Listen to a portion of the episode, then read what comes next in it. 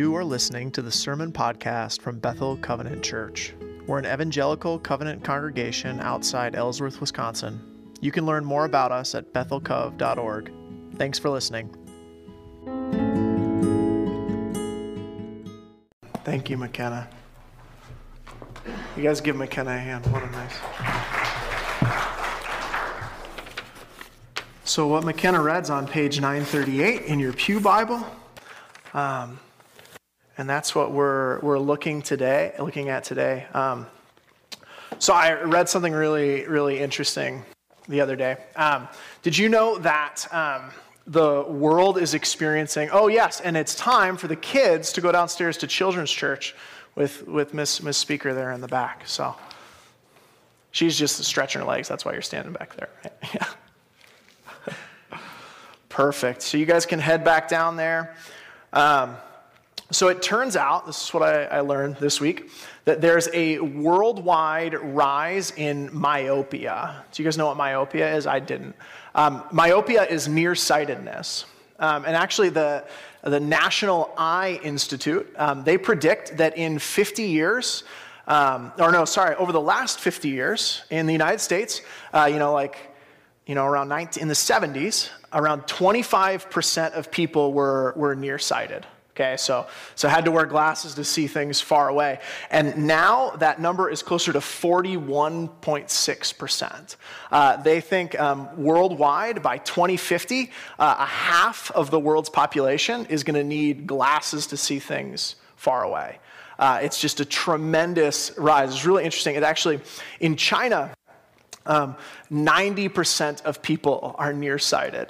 90% of people. And they have all kinds of different theories about why this is. Uh, but uh, one of the most interesting ones, and, and one of the ones that they seem to agree on, is that it has, it has something to do with the fact uh, it, it, kind of correlates with education.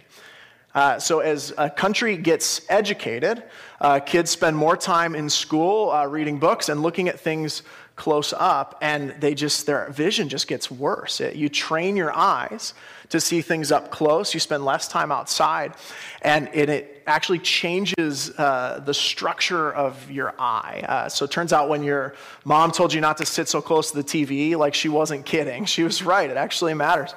Um, and so what they, what they argue, what they say you should do if you're, if you're a kid, especially because your eyes are extra soft when, when you're a younger person, is, um, is do less. Um, close up work and spend more time outside. Uh, that's kind of the, the big thing. They say kids that spend uh, at, at, least three hours a day outside have like a way less likelihood of becoming, becoming nearsighted. Um, and I just found that incredibly interesting because what that tells us is that our, our eyes themselves um, change based on how we use them right? So if we spend our time, uh, and, and I'm surely wrecking my vision. If we spend our time just looking at things close up, our, our eyes actually adapt to see things close up better, and they get worse and worse at seeing things far away. Um, where you look, it, it changes your eyes. And, and I thought that was so interesting because it fits very well with what we've been talking about here at church the last few weeks in, in Matthew. Um, right? Because Matthew, uh, yeah, there we go. Matthew says this. Um, the eye is the lamp of the body, and this is uh, part of what McKenna was reading. Uh, if your eyes are healthy, your whole body will be full of light. And this is the Bible's way of saying where you look um, changes who you are. Um, when you look at something up close, you, it changes you. It makes you a different uh, kind of person. And so, this whole section of Matthew, as, as Jesus is, is preaching, as he's teaching to these disciples, right, the people that he's gathered uh, from all over, these uh, hungry and sick and poor and desperate people that are in need of of something. That's why they're here. Uh, he tells them uh, where you look determines where you go. And, and last week we talked about um, when we, how we focus sometimes and where we focus our eyes uh, when we're practicing faith. Uh, we talked about how sometimes we do the church thing because we're worried about what other people are going to see in us. We want to be a good example for somebody else, or we, we want to practice our, our faith out in front of others so that they can see us. And we talked about how that leads uh, to, to darkness because if we're seeking after God, if we're um, pretending to seek after God, but we're not really seeking after God, it, it, it, damages our, it damages our eyes. It damages our vision. And Jesus will talk about uh, three other things uh, about how we, how we spend our lives focusing. And, and the warning is, the reminder is that the more we focus on these other things, the less um, we focus on, on what matters. And where we look, right, where we look, it, it changes our eyes. And our, our vision determines where we end up. And so today we're looking at uh, the role of fear and worry in, in our daily lives. And Jesus dedicates, um, dedicates time to talk about this for a, a long, uh, a long period of time to remind us how destructive it is when we focus on the wrong thing. So, would you uh, bow your heads and, and pray with me um, for, for just a minute? Lord God, as we open your word together today, as we listen for your voice. I, I pray that you remind us that uh, wherever we are and every uh, place we go and, and, every day that we walk together, that you, um, you want to talk to us, you want to lead us, you want to guide us. And so we pray that as we open your word, we wouldn't uh, do it just for the sake of reading it or listening or whatever, um, but that you might work on our hearts a little bit that you might help us to fix our eyes on the things that matter most. So, would you uh, work, uh, work through us today and in us? In your name, amen. Uh, so, today we're, we're talking about what it means um, to, to focus on, on fear instead of uh, something else. And I, I remember uh, I was a, not a good camp kid, but I went to, to camp a few times growing up. And I'll never forget, uh, we went to Covenant Heights uh, Camp, and they had a, had a zip line that at the time I thought was like a thousand feet tall. But basically, they had a tree, and they put a, a, wire in one end of that tree, and then down a valley, and there was a wire in the other tree. And so they had this tight wire, and what you did was you had to climb up this ladder and put this harness on, and they would strap you into the zip line, and you'd jump off and you'd swing down the zip line, and it's fun, and then you'd get down. And, and it was everybody wanted to do it. I was so excited to do it uh, the whole, whole week at camp. We finally got to zip line day. And this is one of my most vivid memories. I think I was like 11 or 12. And, and I'll never forget what it felt like because we all kind of gathered in a little group at the bottom of the tree and you know the getting into the harness and everybody's putting the harness on. They had a bunch of harnesses and getting it tight and secure. And then we had to sit there and wait and watch while kids climbed the ladder got hooked in and got all secure and, and slid down the zip line and had a, had a good time. And as kids are climbing that ladder there's this thing that's growing in me and it's i was not I was so scared to go down the zip line. I really was. And I'm watching these kids, and they are having no trouble at all. You know, they're just scampering up that ladder and a million feet tall, and there's a little platform, and they hook them in, and they don't fall off, and everything's fine. It goes great, and they're having a blast. But, but as I'm getting closer and closer to my turn in the line, I am just getting more and more concerned about climbing that, that ladder.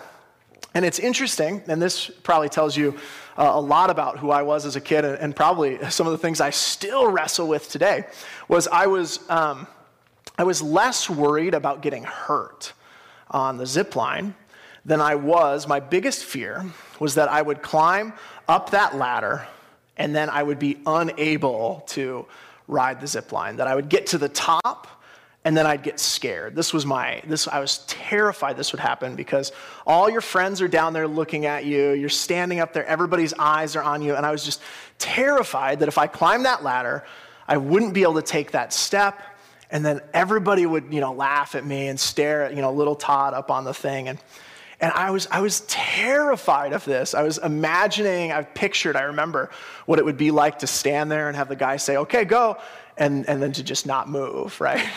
And like everybody, nobody knows what to do. I, I imagine myself um, having to unhook off the zip line and climb back down the ladder uh, because I was too afraid to go.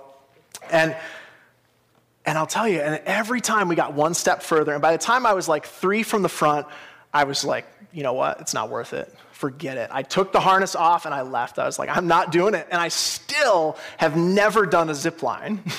never. And I, I totally missed, I totally missed out on it.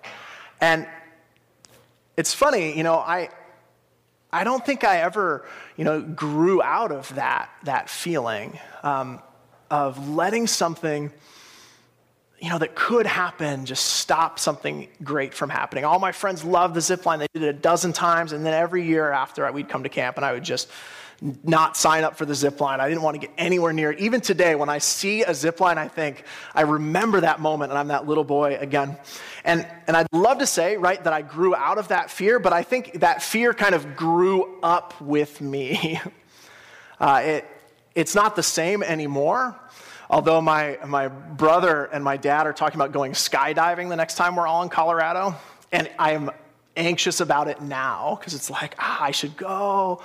But uh, then you get in the plane. Anyway, I, I, didn't grow, I didn't grow out of it. And I think about so many things in my own life that I let kind of focusing on a fear like that, that ruin.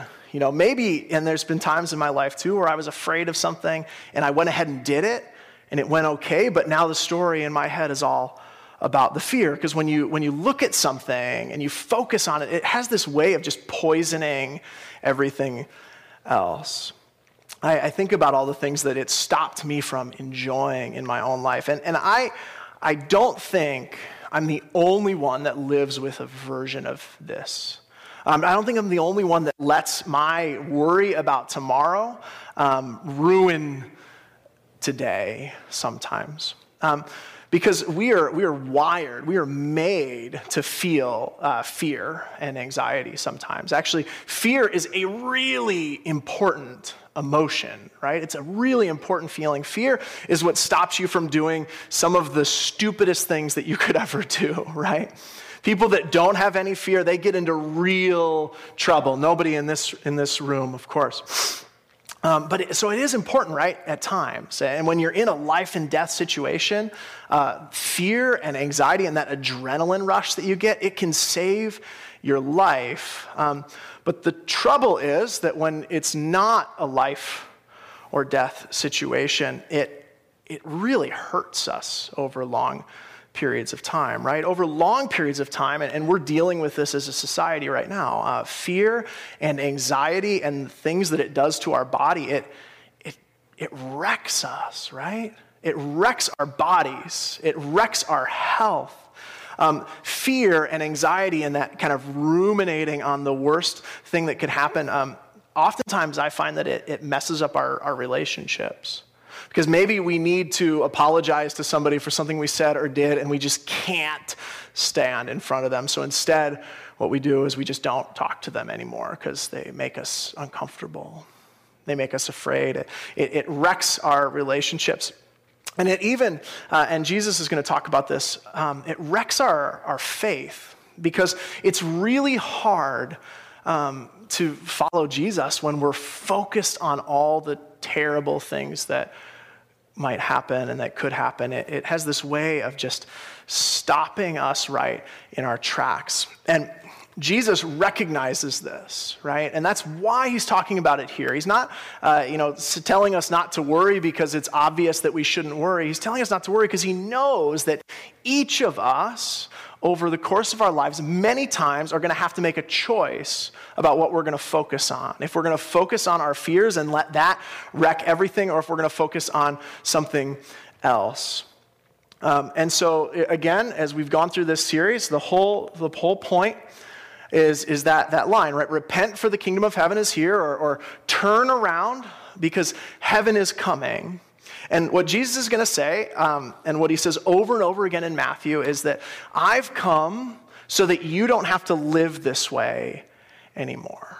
Uh, he's going to say, I've come so that you don't have to live focused on fear anymore.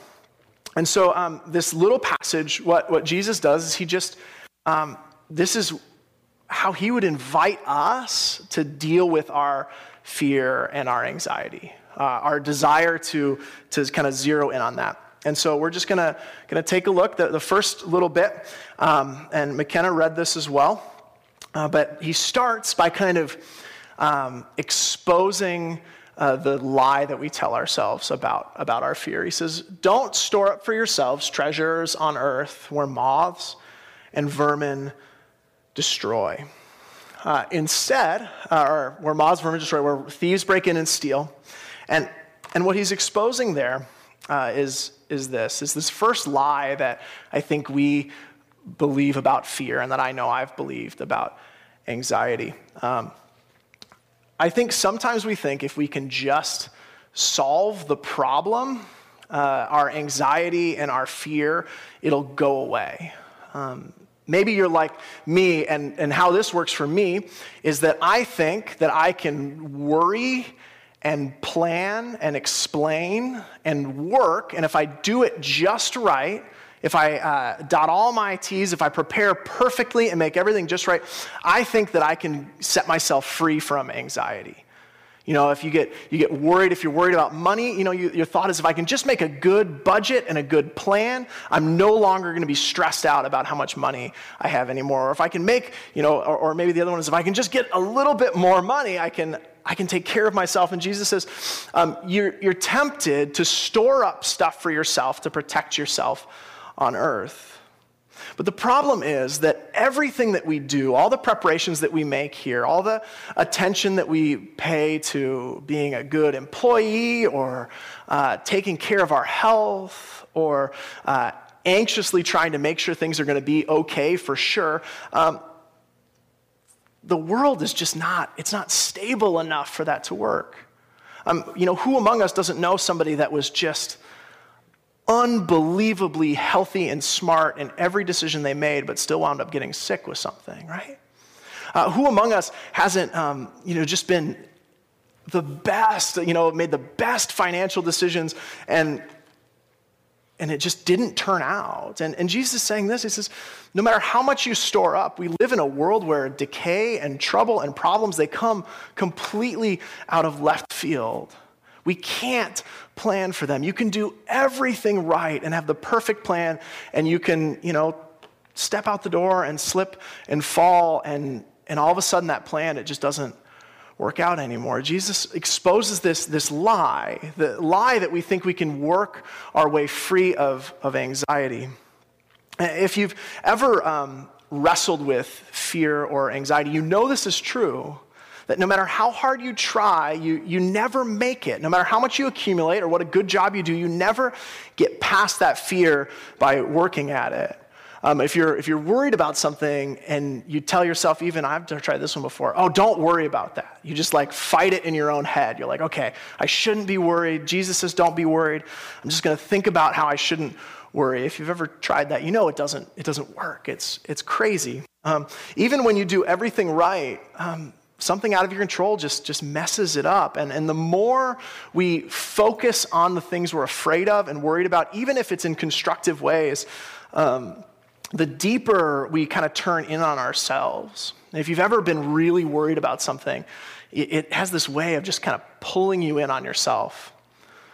Uh, it drives you away from, from God, I, I, think, and it drives you away from other people. I know when I'm uh, worried about, you know, uh, maybe it's Saturday and there's something crazy going to happen on Sunday, I can't pay attention to my kids. I ignore them. I let that fear just ruin ruin the day. And so, so that's what Jesus says. He wants to tell us. He says, this isn't a problem that we can solve on our own, under our own strength, with our mental focus or really good business decisions. Um, but don't get discouraged. Um, he continues on in verse 25. And what he's going to offer to us is, is his way um, of living free of anxiety and fear. And it's not a one time, easy solution, it's something that you have to dedicate your life to. Uh, but, but if we go to uh, 25, he just he puts it simply. Uh, Jesus says, uh, Therefore I tell you, uh, don't worry about your life what you'll eat or drink, your body, what you'll wear. Is not life more than food and the body more than clothes? Um, And if you grew up with this passage, maybe you always stopped there and you thought, okay, thanks, Jesus, I'll just not worry. But of course, that doesn't work, right? The more you try to not worry, the, the more anxious you get about the fact that you're worrying. but fortunately for us, Jesus gives us a little bit more. he tells us a couple stories. He says, when you're anxious, when the fear is piling up, when you don't know what to do, when you're worried about tomorrow, take a breath and look at the birds. Uh, he, that's what he says. And I think this is a practice that Jesus is asking his followers to follow. When you're pulling in on yourselves and you're getting really worried and you don't know what to do, take a step back, open your eyes to the things around you. Uh, to the beauty and creation, these, these beautiful birds flying around, the, the flowers, the field. Jesus says, take a second and look. He says, look at the birds. Um, they're flying around here. They're not um, making master plans to make sure they have food tomorrow, uh, but they're fed. God takes care of them. You look and you see that bird flying in that moment, and that bird is, is alive and okay, and God is holding on to them. He says, Delight in that bird. He says, Look at the flowers of the field. He says, Look at how beautiful they are. That even though they don't put any effort into appearing beautiful, of course they couldn't, uh, God makes them beautiful. He's reminding us, and then he says, You know, if God cares about making a bird, uh, making sure birds eat, and if he cares about making sure uh, flowers are beautiful, how much more does he care about you? How much more does he care about you, who he loves and lived and died for, than some bird or some flower? Jesus, the first thing we have to do is when we're feeling anxiety, when fear is just heavy on our shoulders, is just take a breath and delight in God's creation uh, look at just how ridiculously beautiful God's world is. Think about the fact that there are places that no human being will ever go that is more beautiful than anything you or I could create or paint on our own. That's the kind of world that God lived. He filled it full of beauty and abundance. I, um, Jody, I noticed in your, in your Facebook pictures just the beauty of the desert you know? This place where, where hardly anybody lives, and now, thanks to uh, the miracle of, of modern science, we can live there. But, but it's this, this beautiful world that's just empty. But God cared to make it beautiful. Jesus says, Remember who that God is. And remember that you belong to Him. And then the second thing uh, that He reminds us to do that's right. That first one, right? So you can't beat fear by focusing on it. Don't worry, don't store up in barns because you can't beat fear by focusing on it. The second thing, again, look around, remember who you are, remember who God is. And, and the last thing, uh, he says at the very end of this passage, let me find it though.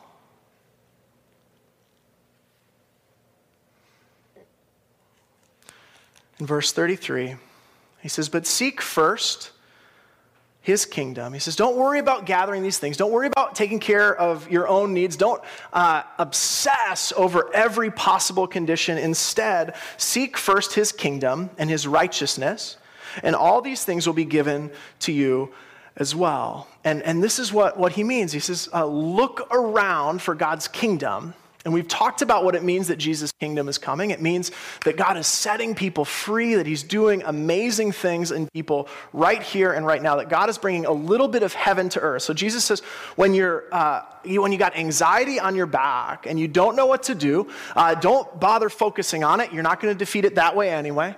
Look around, remember who you are, and remember who God is. Uh, and then also keep your eyes open for signs of the kingdom. For little places in your life and in your relationships where heaven uh, is coming down to earth. Um, people that you care about, people that have been transformed by Christ and, and helped. He says, Look for the kingdom, look for the ways that God is making a new world. And then he says, Seek the kingdom and seek righteousness. And this is Jesus' way of talking about living like God is at work on earth. Uh, you know, look for God's new world as it breaks in, and look for the way of life that goes with it. And he says, instead of focusing on your emotion, your fear, and yourself, or that worry outside of yourself, instead of pulling in on yourself in those moments, uh, instead, take a look, open your eyes, see the beauty of creation, and look for God at work. Uh, I think oftentimes we think we can deal with fear by looking inside of our, ourselves. Um, we can deal with our worries by ignoring them and shoving them away or and covering them over with nice things. Or, or we think we can deal with our, our worries by solving our problems and ticking the box and making a perfect plan. Or, or maybe we think we can deal with our fears with like mental gymnastics, like, oh, don't worry about it. I just have to tell myself harder. But the answer isn't found inside of us and what we can do. It's found looking outside, not at our fears, but at our King. Looking at the King and the kingdom that he's building. In my own life, and maybe in yours too, and the more people I talk to, I just hear this again and again and again. Worry and anxiety and fear, um, they have the power to just suck everything good out of life. When you're really carrying that concern for yourself or someone else, it just makes even the best meal taste like ashes in your mouth. It has the power to make the best moments cold, dark, and flavorless. And it's not that the things we're worried about aren't real problems or that we shouldn't be concerned about them, but worry and our focus on it has this way to just blind and dull every other sense we have. The more we look at it, the harder it is for us to see joy and light. The more we worry about our anxiety or our fear about something, the harder it is for us to care about what's going on in somebody else's life. The bigger that thing is, we pay a price for worry. And I, and I think that price is missing life and, and missing people. But, but God tells us who we are and who He is. He's our loving Father, and we're our beloved, or we're His beloved children. He reminds us that we really are being cared for, that our lives stretch not just these years on earth, but into eternity. He reminds us that He loves us more than the birds and the flowers. He reminds us that death is not the end. And He gives us something we can do when worry and fear is dominating our thinking and our actions. He says, instead of letting those things, letting tomorrow drive our lives, instead, look for what you can do today. Look for God today. Don't fight the worry, but look at something else. This isn't something that comes easily. Sometimes I think when we read the Bible, we just feel so condemned when it tells us to do something or not do something. And we read this and we say, Lord, it is impossible for me to stop worrying. So are you trying to condemn me? But remember, it's not in here because it's easy, it's in here because it's something we all deal with. We need to be reminded again and again and again to not give in to this culture of fear and instead put our focus on God. The opposite of faith isn't doubt often, it's, it's misplaced fear.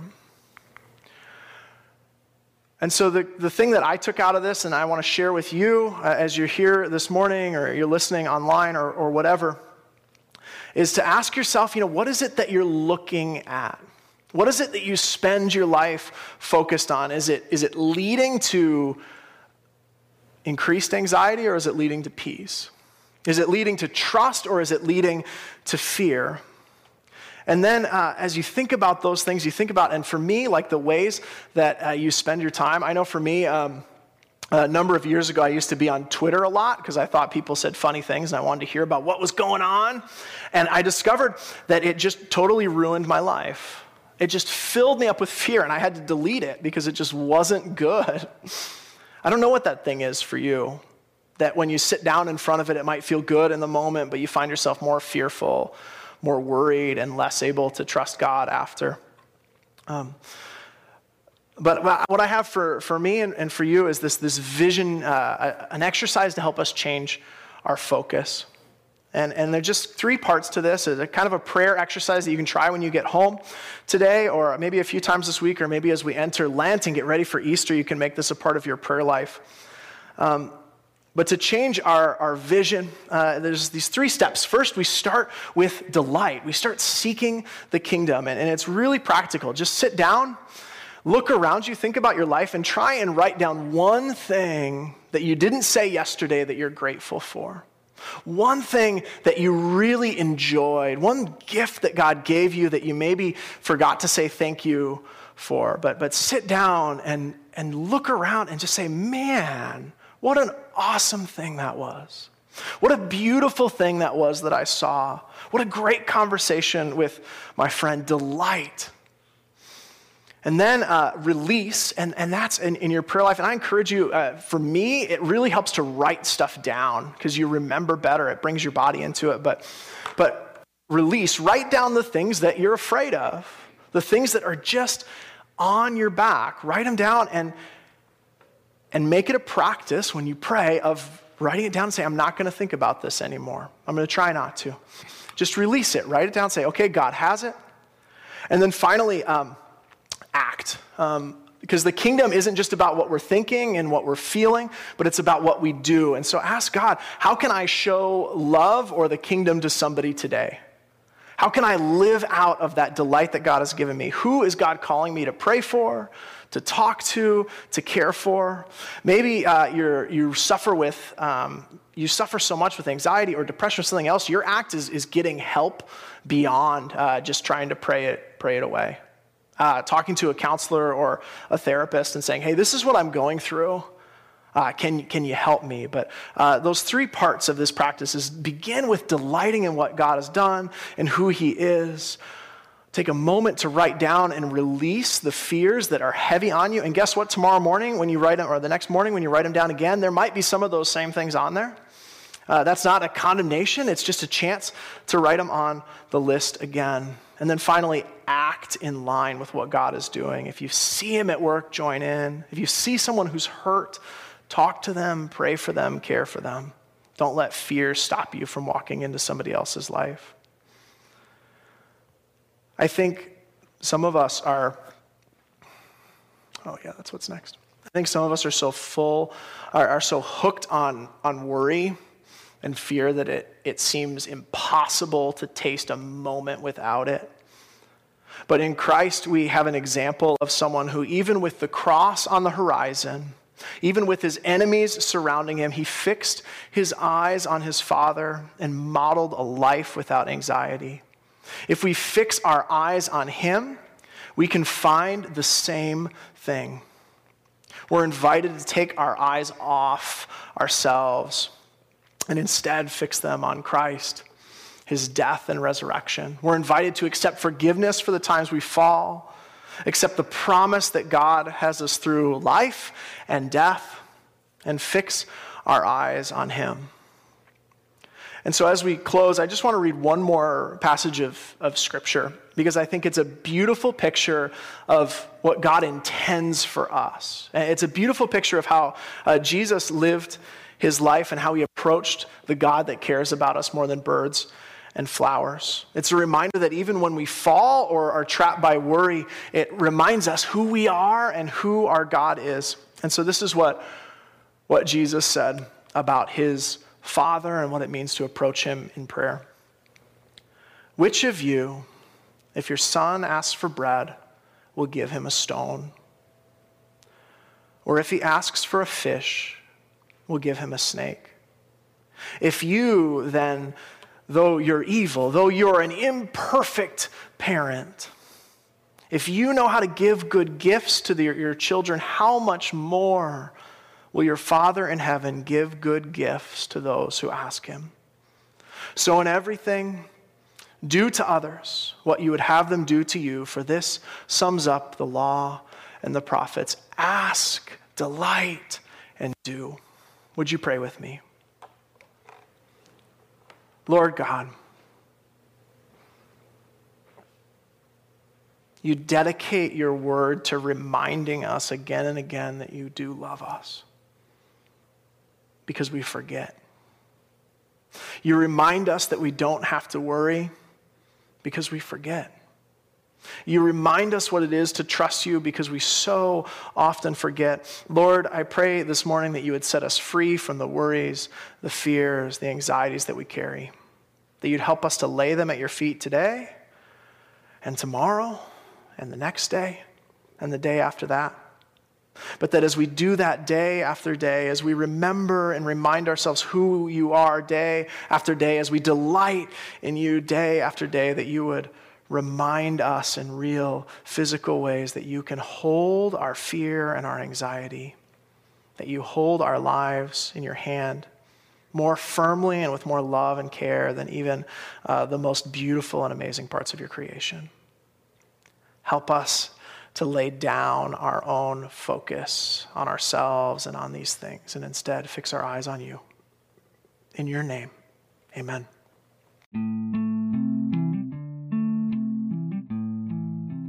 Thanks for listening to the Sermon Podcast from Bethel Covenant Church. We're an evangelical covenant church outside Ellsworth, Wisconsin, and you can find out more about us at bethelcov.org.